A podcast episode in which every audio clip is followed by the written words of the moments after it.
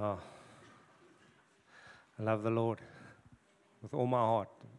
And I realized just, you know, we, this morning, all this, this week, I've been wrestling with uh, the scripture, this, what, what to bring on Sunday. And I felt the Lord say, I need to just talk about the gospel message.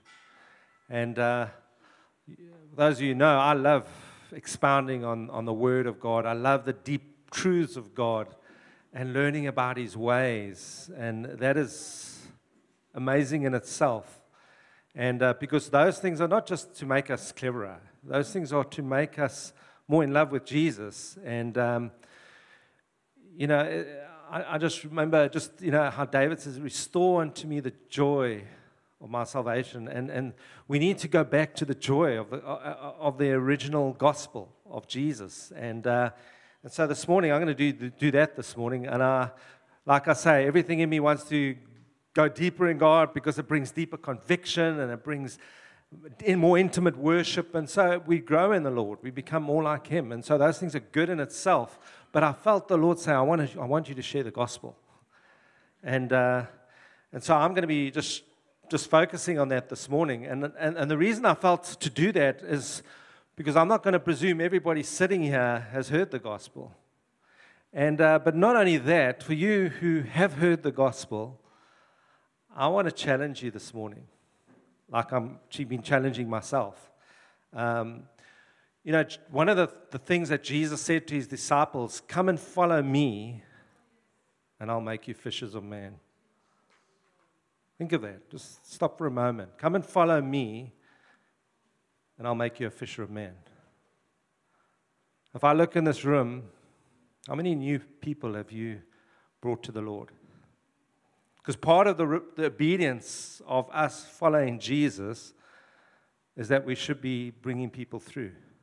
We should be bringing people to the Lord because that's what it means. He says, If you follow me, I'll make you fishers of men. So the, the question of God this morning is if no one's new here, and I, I'm challenging myself, if no one's new that's sitting next to you, are you really following Jesus? It's hard because that's, that's the fruit of obedience, of following Him. So it's quite challenging, isn't it?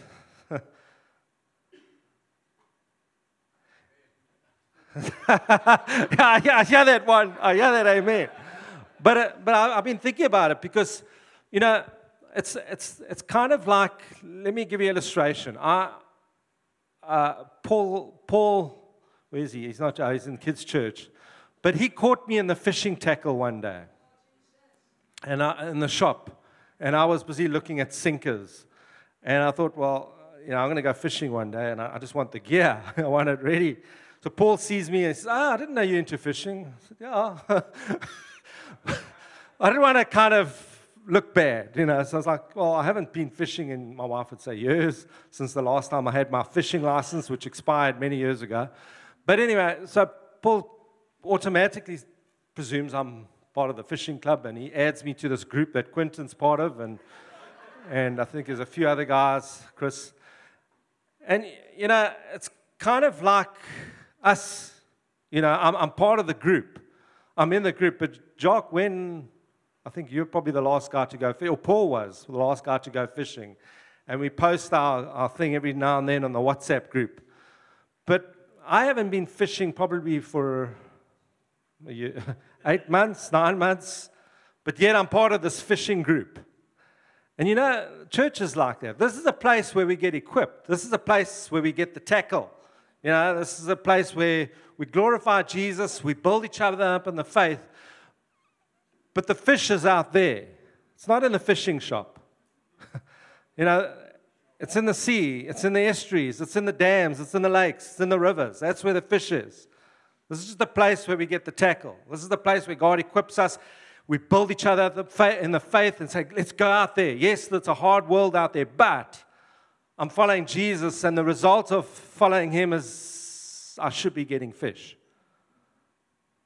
When last have you caught fish? And, Jesus, and, and let's face it, Jesus said the harvest is ripe. It's ready for the taking. So the question is is it really the harvest that's the problem? Or are we really being obedient in how we follow Jesus? Because if I'm following him, I, I think when he means follow me, we should actually be listening. You know, we should be listening for his voice.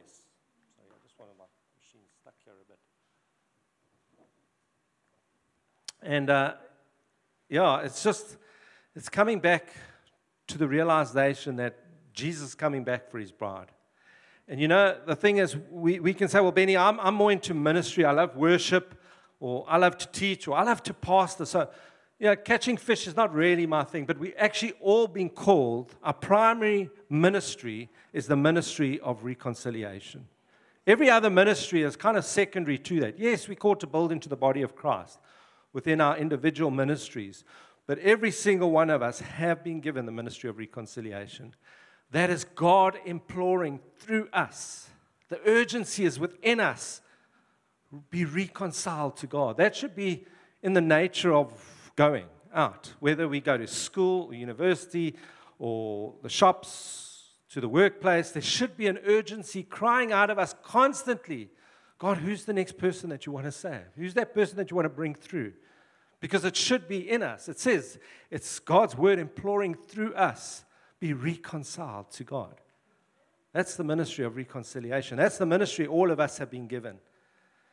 And, and it's really coming back to the place that Jesus, we've been singing the Lamb, you know, the Lamb who was slain. You know, Jesus came and died for the world, it says. He died for every single person. And we sing about it and we glorify the Lamb, but you know, Jesus is coming back again. But now we can declare him as the Lamb who was slain. He was the Lamb full of grace and mercy, and we can display that grace and mercy to the lost. But you know what? Jesus is coming back, but he's not going to come back as a lamb. He's going to come back as a lion. The Bible says that. And uh, the Bible says he's going to come back with his angels, an army of angels with him. And he's not going to come back with mercy and grace, he's going to come back with justice and judgment. He's going to come back, the Bible says um, in Revelation that he's, he, he's going to come back with a sword in his hand, with fire in his eyes. Now, I don't know about you, it's kind of intimidating when, when Revelation paints that picture of Jesus like that. It says that his, his robe is going to be red. And it's not because of the dye that he put into that robe. It's going to be red. It's going to be soaked by the blood of the people he's going to slay one day. Now, I don't know if you've heard that gospel before. It's quite heavy, isn't it? His robe is going to be blood dripped. You thought Braveheart looks bad. This is going to look worse. And it's not the dye, it's going to be people who die who's going to color that robe of his. Hard, hey? A hard gospel. And I want to bring it like that because I want us to see the, the urgency of it. I want us to see that, yes, the Lamb is slain. He's, he's died for us. I want, I want you to see the picture of His grace and His mercy and that He loves us. That's why He went to the cross on our behalf. But it's not going to stay there. That's not the only picture that we have of Jesus. This is the other picture, the picture that we don't always see about Jesus. And uh, I don't know about you guys, I, I get these pop ups on my phone every now and then and uh, every now and then, I don't know if you guys get it, but on that pop up, you get this meteor or this asteroid. And on the headlines, it says asteroid heading to Earth. Have you ever get those? And I mean, your first thing is, I want to check this out. You know, I got to, I got to know. And you click on it, and it's one of these links, and you follow it, and then, okay, there's an asteroid that's missed us. It's about 900,000 miles away. But whoa, what a near miss, you know. But, but, the, but the headline says asteroid heading towards Earth. But is it? You know?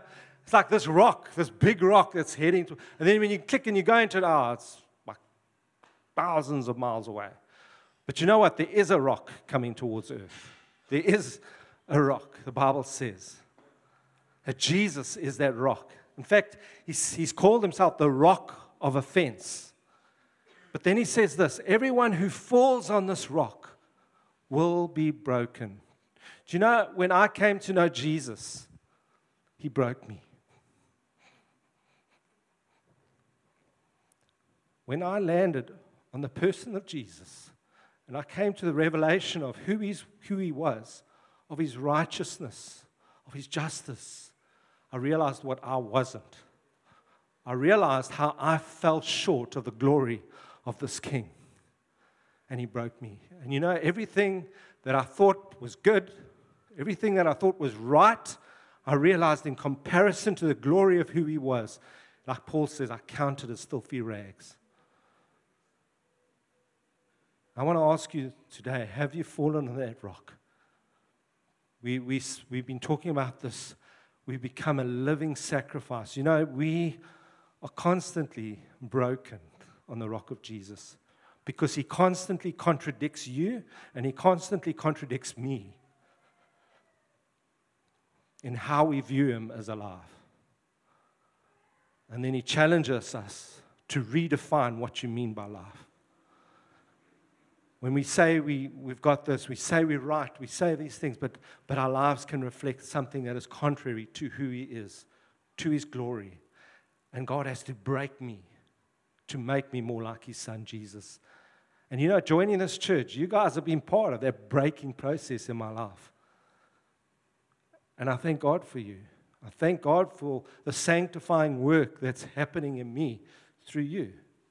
If I'm not challenged by you, you're not part of that process. And I want to say, don't, don't get too sensitive to my feelings. Carry on challenging me.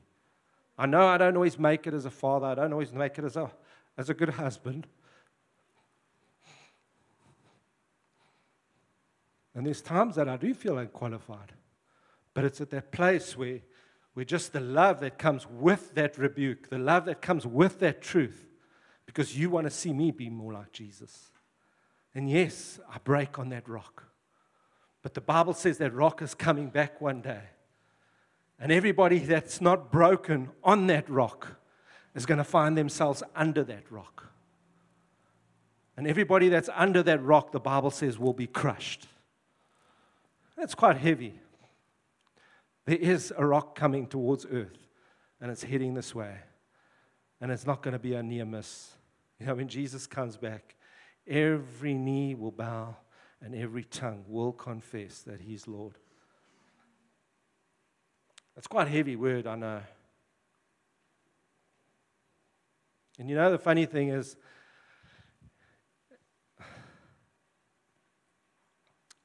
Jesus warns these disciples. He says this to them. He says, Don't be fooled. There's going to be many Christs who are going to come, many people who pretend to be Christ. They're actually the Antichrist. But when I come, you'll know. You, you know, when Jesus comes, he's not going to need an announcement. Did you know that? It's not going to be broadcast on CNN or BBC. Uh, we think that the Christ is here. You know, or anybody who professes that he's Christ. You know, when Jesus comes, he said this to, to the disciples don't, don't be fooled by people who claim they're Jesus or they say they're Christ who come. He says this in Matthew 24, verse 27.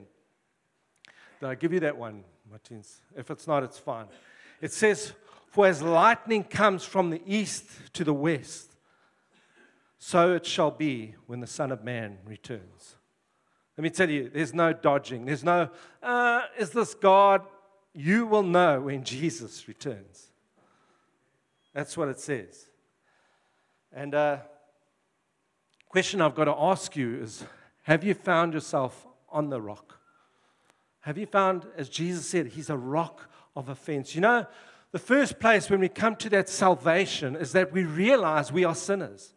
We realize we've messed up. We realize we've missed the mark. And it should break you. If it hasn't broken you, you haven't come to that revelation yet. I can't bring that revelation to you. The Holy Spirit can.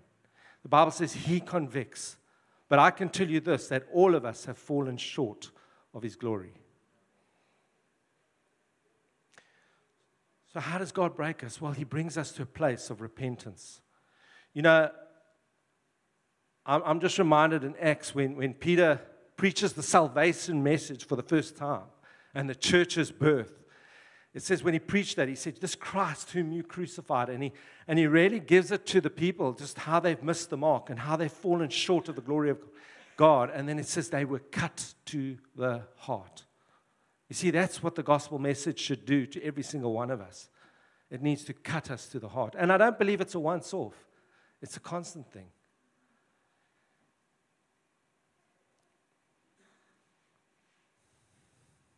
And I know you might haven't heard this gospel. You know, it hasn't maybe been presented to you like this. And I don't want to apologize for it because I feel almost like God wants to give us the full gospel this morning. And uh, in doing so, it's like coming to the place of realizing that the consequences of sin isn't that it just makes us bad. The consequences of sin is that it leads to death, the Bible says. And that's in Romans 6:23. And you might say, well, Bennie, you know, I'm not a bad person. I haven't done this wrong or that wrong. You know, Jesus uses the illustration in Matthew 5, and I love it. It's on the Sermon on the Mount, and he, and he kind of pulls us all in to a realization of some truth. And I want to share that. He says, he says this, I'm going to paraphrase, but he, but he says, you know, if you had anger towards your brother, it's like you've committed murder. Think of that. Who here has had anger? Come on, who's, who's been angry? I mean, you might say, oh, I'm, I'm miffed. Uh, no, no, who's been angry? Jesus says that is equivalent to murder. He says, if you've lusted for a woman, it's like adultery. I'll guarantee you, I'll say who's lusted. You'll probably have less hands coming up now. But you know what?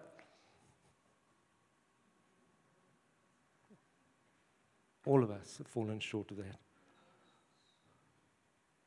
But Jesus, the amazing thing of this, Jesus doesn't separate our desires from our actions. Notice that kind of puts them all in the same box. But God, I didn't do the actual thing. No, no, you're part of it. Yeah, think of it. He doesn't separate the action from the desire. Why? Because He knows He wants to take us deeper into realization that every single one of us, right to the core of who we are, is what makes us a sinner. You know, I don't, I'm not a sinner because I do bad things. I'm a sinner because it's within me. And because it's within me, I do bad things. Do you, do you get it? And Jesus wants to bring us to the place, to the core of where sin is. And it's here. And uh, the disciples came to that. Because if you go now to Matthew, because Jesus is sharing this all on the Sermon on the Mount of Matthew, and he says, you know, even if your thoughts are there, your actions are there. And then in verse 48, he says, Therefore, he says this. Verse 48, he kind of ends it. He says, Therefore, you shall be perfect, just as your Father in heaven is perfect. Now, that kind of, I don't know if you've ever walked away from a sermon thinking, Yo, man, I feel good. Think of it. Jesus said, Oh, you, you guys, you thought the bar was here. Whew. He throws it into the clouds. He says, There's the bar. You thought the bar was here. The Pharisees were probably probably the closest guys to feel like, hey, we, we there. This is how you do it. You know, this is how you step over the bar. Come, guys, follow me. And Jesus says, no, no, that's not where the bar is. Think of that. Think of that. He wanted to get us to the place that we realize you cannot do it. And the disciples came to that point because it even says that. I think it's, uh, let me just find it quickly. Yeah, Luke 18 26. Did I give you that one? Great. He says this And when those who heard it said, Who then can be saved? I think, just stop there. That's like, we got to get to that revelation that the disciples came to that point. Who then can be saved? Jesus, if you put the bar in the sky, I mean, I've been trained for high jump and I can do well, but now you say it's up there. It's impossible. And then Jesus says this, but he said, the things which are impossible with men are possible with God. Do you see why Jesus brought it? He had to bring the reality that you cannot do it. So to reach, but he didn't bring the bar down. I think, okay, so therefore, okay, it's impossible. No, no, he says, but with God it is possible. So it's like God saying, but you still got to, you still got to reach that mark. But you're not going to reach it in yourself. You're going to reach it in me. Guys with me? And you see, and like I shared just now, that, that salvation, is you know, it's not about us doing good things, but it's about, it starts in the core of who we are. And you know, God knew the redemptive work had to be from here, and even prophesied that before He even sent His Son. In Ezekiel 36, He did. You can turn there for me. It says here, and I will give you a new heart and put a, a, a new spirit within you. I will take the heart of stone out of your flesh and give you a heart of the flesh. And I'll put my spirit within you and cause you to walk in my statutes. In other words, cause you to walk in the ways that I've got for you. And you will keep my judgments and do them. Do you see? God is not separating the fact that you, you're still going to be doing those things. He hasn't brought the bar down and said, Well, no, I just put it up there because I knew you guys couldn't do it, but don't worry, you can just receive me and that's it. No, He says, You're going to do those things. Do you get it? You're still going to do it. The bar is up there, but you're going to, you're going to go up there. You're going to reach it, but you're going to do it in me. See, sometimes we think, oh, well, it's impossible, so therefore we don't do it. No, you're still going to do it. You're just going to do it in Him and not in you. And I love Ezekiel's picture because he says, you know, I'm going, to, I'm to replace the heart of stone. You know, even our hearts, our desires don't even want to do it. God says, you, you, your mind is carnal. It's actually against me. It wars against me. It doesn't want to do it. But because of that, because your heart is so leaning towards sin and it's pulled by that, I have to actually replace your heart. I have to do an open heart surgery. I need to replace your heart. That's, that's how God works. And he, and he needs to replace that within us. And, uh, you know, it's like we, you know, we, it's in the core of who we are. But how did it get there? Well, it came through Adam. It came through Adam. When he sinned, it says that sin nature came to us. You know, you've inherited your great grandfather Adam's genes. Now, I'm not talking about his Levi's, okay? Or his Levi's. Oh, that's a dad joke. now, I'm talking about, I mean, have you ever, as parents, you know, say, oh, he's got his mom's nose, you know, your kids, or he's got his mom's mouth or his dad's eyes. Well, actually, all of us have got Adam's nature. Every single one of us. Even you. I mean, who's had to teach their kids to be naughty? Huh? Ah, uh, no, liars go to hell.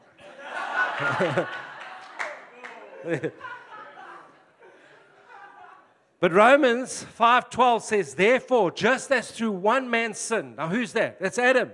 He was the one man. He invented the original jam, and we've been getting at it ever since. Okay? And it says, "Through one man's sin entered the world, and death through sin. And thus death spread to all, because all have sinned."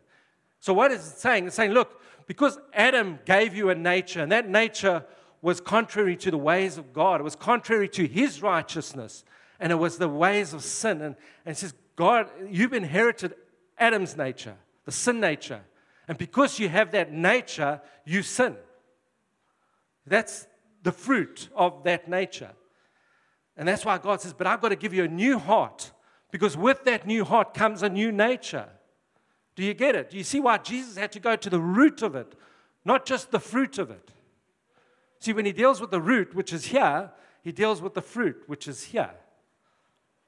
And that's what Jeremiah 17 9 says the heart is deceitful above all things and desperately wicked.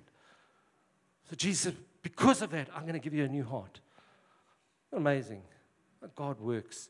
He doesn't want to deal with just our actions. He wants to deal with our thoughts, our minds, our affirmations, our loves, our desires. He wants to reach every part of us.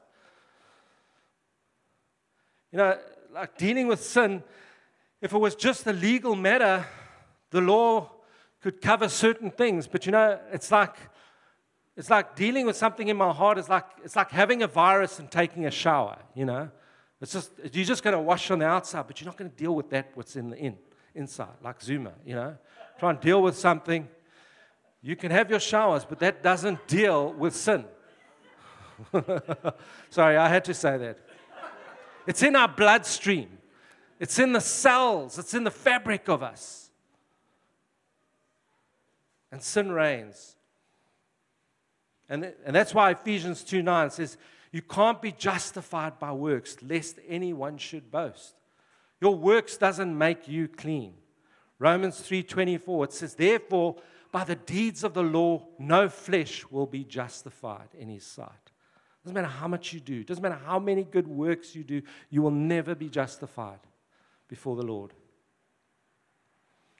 And it was powerless. This law is powerless. I want to say you can keep up with all the religious duties. That in itself is powerless.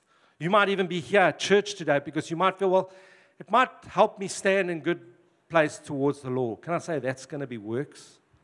That's the law telling you, oh, if you just do more, if you just be a better husband, if you just be a better wife, just a good person that comes to church every now and then, that's law. That doesn't make you, that doesn't count to you towards anything. In fact, Romans 8 3 says this For what the law could not do, in that it was weak through the flesh, God did by sending his own Son in the likeness of sinful flesh. On account of sin, he condemned sin in the flesh, that the righteous requirement of the law might be fulfilled in us who do not walk according to the flesh, but according to the Spirit. And so Jesus has done a redemptive work on the cross. Did you know that? He did, he, he, and, and he completed that work on the cross. Did you know that? When he said, It is finished, he said, Your sin and my sin is paid in full. Now, that's part of the gospel that I've shared now. But there's another part of the gospel that I want to share. You see, Jesus' earthly ministry was completed on the cross, but Jesus also has a heavenly ministry. Did you know that? Who knows that? Jesus is at work. You know, sometimes we think, oh, well, so when he ascended, remember he sat at the right hand of the Father? And we think, oh, well, that's it. Jesus is just sitting down with his arms folded, watching what's happening. That's not what he's doing. He hasn't been inactive for 2,000 years. He's still active. He's still active now. He's still busy. He's still busy doing a work. So, well, what did he mean when he said it is finished at the cross? What is he doing now?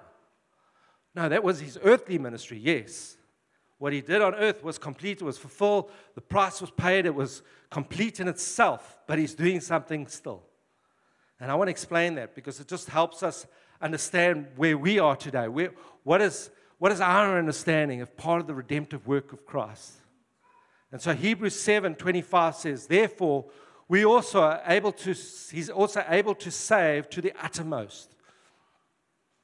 Now, that word uttermost means to save completely. Now, I just want you to think about this. I thought, I thought the work of the cross, I'm saved completely. Yes. But you're also not saved completely. Now, I know I'm treading on, on, on a scary place here for some, especially the theologians. But listen, it says to the uttermost, those who come to God through him, since always lives to make intercession. Okay, this is talking about Jesus. He's making intercession for you and I. Do you know that? So Jesus is not doing nothing, he's busy interceding for us. For such a high priest was fitting for us, who is holy, harmless, undefiled, separated from sinners, and has become higher than the heavens, who does not need daily, as those high priests, to offer up sacrifices, first for his sins and then for the people. Uh, for this, did once for all when he offered up himself. Now, let's turn to 1 John 2, verses 1. I'll give you that one. Okay, no, that's fine. Sorry, I thought I gave you that one. It says, My children, I'm writing these things to you that you will not sin. Now, hang on. I thought I'm not a sinner anymore. No, I, am not a sinner. I've been cleansed by Jesus, but I can still sin. A lot of people have this view that because now I've received Christ, I'm, you know, everything I do now, even if it's sin, it's not sin. No, that would be stupid. That would be blind. John wouldn't, John wouldn't be urging us not to sin if, if, if that was automatic. And he says this uh, that you will not sin. But if anyone does sin, okay, so do you, do you understand what John's saying? He says, I don't want you to sin, but, but if you do, no, hang on, John, but, but I'm, I'm always righteous. Uh, it can't be in John's eyes. But if you do sin, we have this advocate before the Father, Jesus, the righteous one. Jesus is our advocate. He's our lawyer. You know, it's like, don't talk to me, talk to my lawyer. It's like he's constantly at the right hand of the Father. But you know, the same way Jesus is our advocate, he only works through a legal process.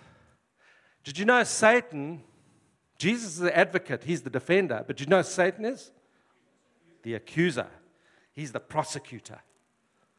And he prosecutes you. Now, the Bible says, and you can turn to Rev, uh, Revelations 12 10. Read this. It says, Then I heard a loud voice saying in the heaven, Now salvation and strength and the kingdom of God and the power of his Christ has come. For the accuser, now that's Satan, of our brethren who accused them before our God day and night has been cast down. You know the accuser?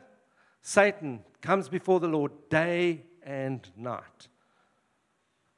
Before the Lord to accuse you of what you're doing wrong. But you might say, well, no, no, isn't that now past? That he's been cast out. And I believe this is still in the process. You know why? And I'm going to prove it. Jesus is constantly the one defending us as the advocate. This is a court case going on. And I'll explain now because I think we need to realize the accuser is constantly coming and accusing you. He not only accuses you and tells you lies, well, when you do sin, he'll, he'll bring a condemnation that comes with that. But he also goes to the Father and we see that in Job. Remember Job? Remember when he, when he was, it says the, the, the, the, sons, the sons of God came to heaven and it came and it says they bring their, their things before the Lord. Satan was among them. What was he doing there? Well, he was there to accuse. And he says, Ah, God says to Satan, Have you seen my son Job? Check my boyki. Look how much faith he's got. And Satan goes, Yeah, but Lord, you've blessed him. You've just given him everything. That's why he loves you. And God allows him to go through a test, allows Job to go through a test to say, Look, I know Job. And I know he's going to love me regardless of the trials and the tribulations that he goes through. And we all know the story. Job goes through that. And Satan challenges and he, and he robs from Job and he takes things. And but God says to him, But you will not touch a head on his head, his hair on his head. And, uh, but he goes through all the trials. And I want to say this there's some of us, we go through the trials, we go through all these things. We've been tested. It's the testing of our faith. But the point I want to make is that the accuser comes day and night. But the thing is, the, the, the, the, beautiful thing is, we have an advocate in Jesus. But I want to say, would you agree with me? Satan wouldn't come to God, It would be pointless if he came to God and God says, No, but my son's covered everything. Why, why would you want to go to God? Why would you want to accuse? Because you know, okay, the blood of Christ, the blood of Christ. You know, that's not fair, Lord, because I can bring anything, and you're just going to say it's, it didn't happen and, and, and your son's covered it. Now, that is true, but it's also not true. And I want to explain this to you. I want to, I want to give you a scripture that's going to actually explain the whole legal processes that's going on in heaven. Because, like I said, Satan needs grounds to come before the Lord to accuse you. It's a legal process. Okay. okay,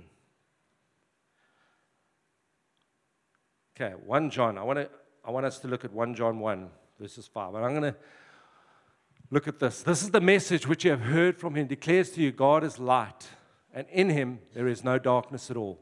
And if we say that we have fellowship with him and walk in darkness, we lie and do not practice the truth. But if you walk in the light as he is in the light, we have fellowship with one another. Listen to this. And, where am I? And the blood of Jesus Christ, his son, cleanses us from all sin. But if we say that we do not have, have no sin, we deceive ourselves and the truth is not in us.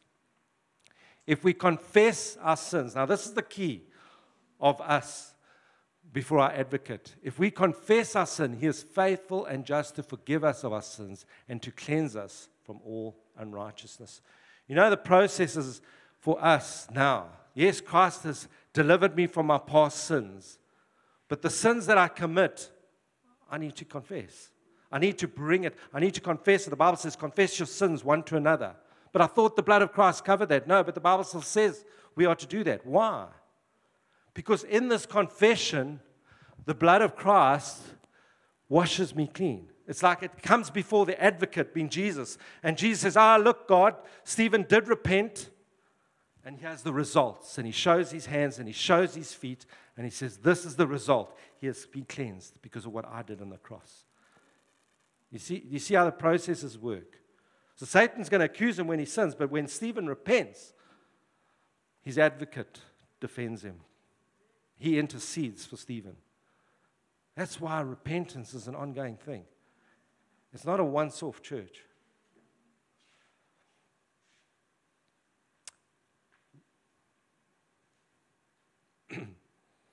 And this is what makes this scripture so much more powerful. I think me, people misquote the scripture without this understanding of what I've just shared now. And that's in Romans 8:31. It says, "What then shall we say to these things?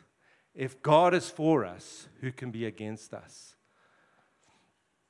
And uh, did I give you the rest of it? Not. Okay, let me carry on reading. It says this For he who did not spare his own son, but delivered him up for us all, how shall he not with him also freely give us all things? Now, then it says this Who shall bring a charge? Okay? Now, that word charge is a legal term, okay, against God's elect. If God just who justifies, remember we've been justified through the Son and through our advocate Jesus, we've been justified. Who is he who condemns? It, is Christ who died and furthermore is risen, who is even at the right hand of God, who also makes intercession for us. Do you, do you see that? Do you see what he's saying here? You see, we often like to quote the scripture if God is for me, who can be against me? But I'll carry on doing my thing. But actually, God's against you. Never mind Satan. You know, we can live in sin and think God's for me. Who can, who can, don't you condemn me? You know, God doesn't, con- no. We, we take that out of context.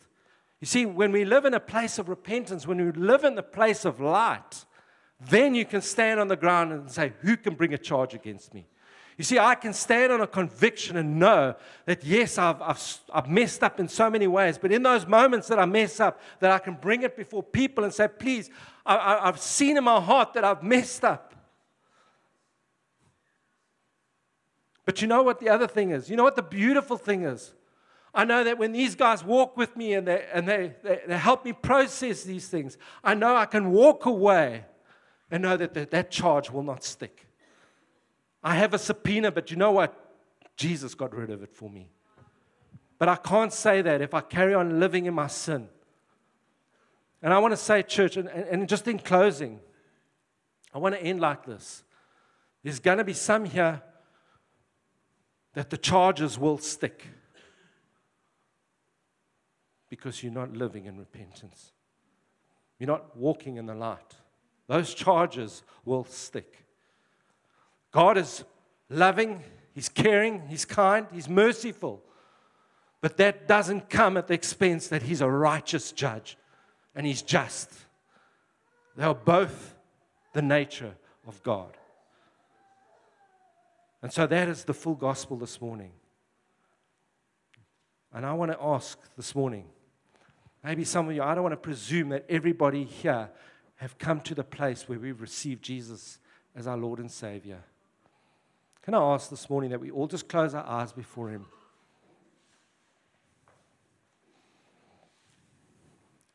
And just as I've been sharing, maybe the Holy Spirit's been convicting you in some sins in your life, things that you know ultimately lead to death. Things in your heart, not only actions, but things in your heart thoughts, mindsets. You know that you're in bondage, in bondage to, to things that hold you back, things that, that, that is sin. The Bible says it very clearly. But the wages of those sin, the Bible says, is death. And the reason I'm bringing that up this morning is because that sin, that thing, doesn't just make you a bad person now and then. But that sin will lead to death. It might be good for a moment, it might have its pleasure, but there's to come a day where you're to be judged on that thing if it hasn't been brought into the light and confessed to your Lord and Savior. And so maybe you've never even made Jesus as Lord and Savior today. I want to ask you can I ask that you be bold today?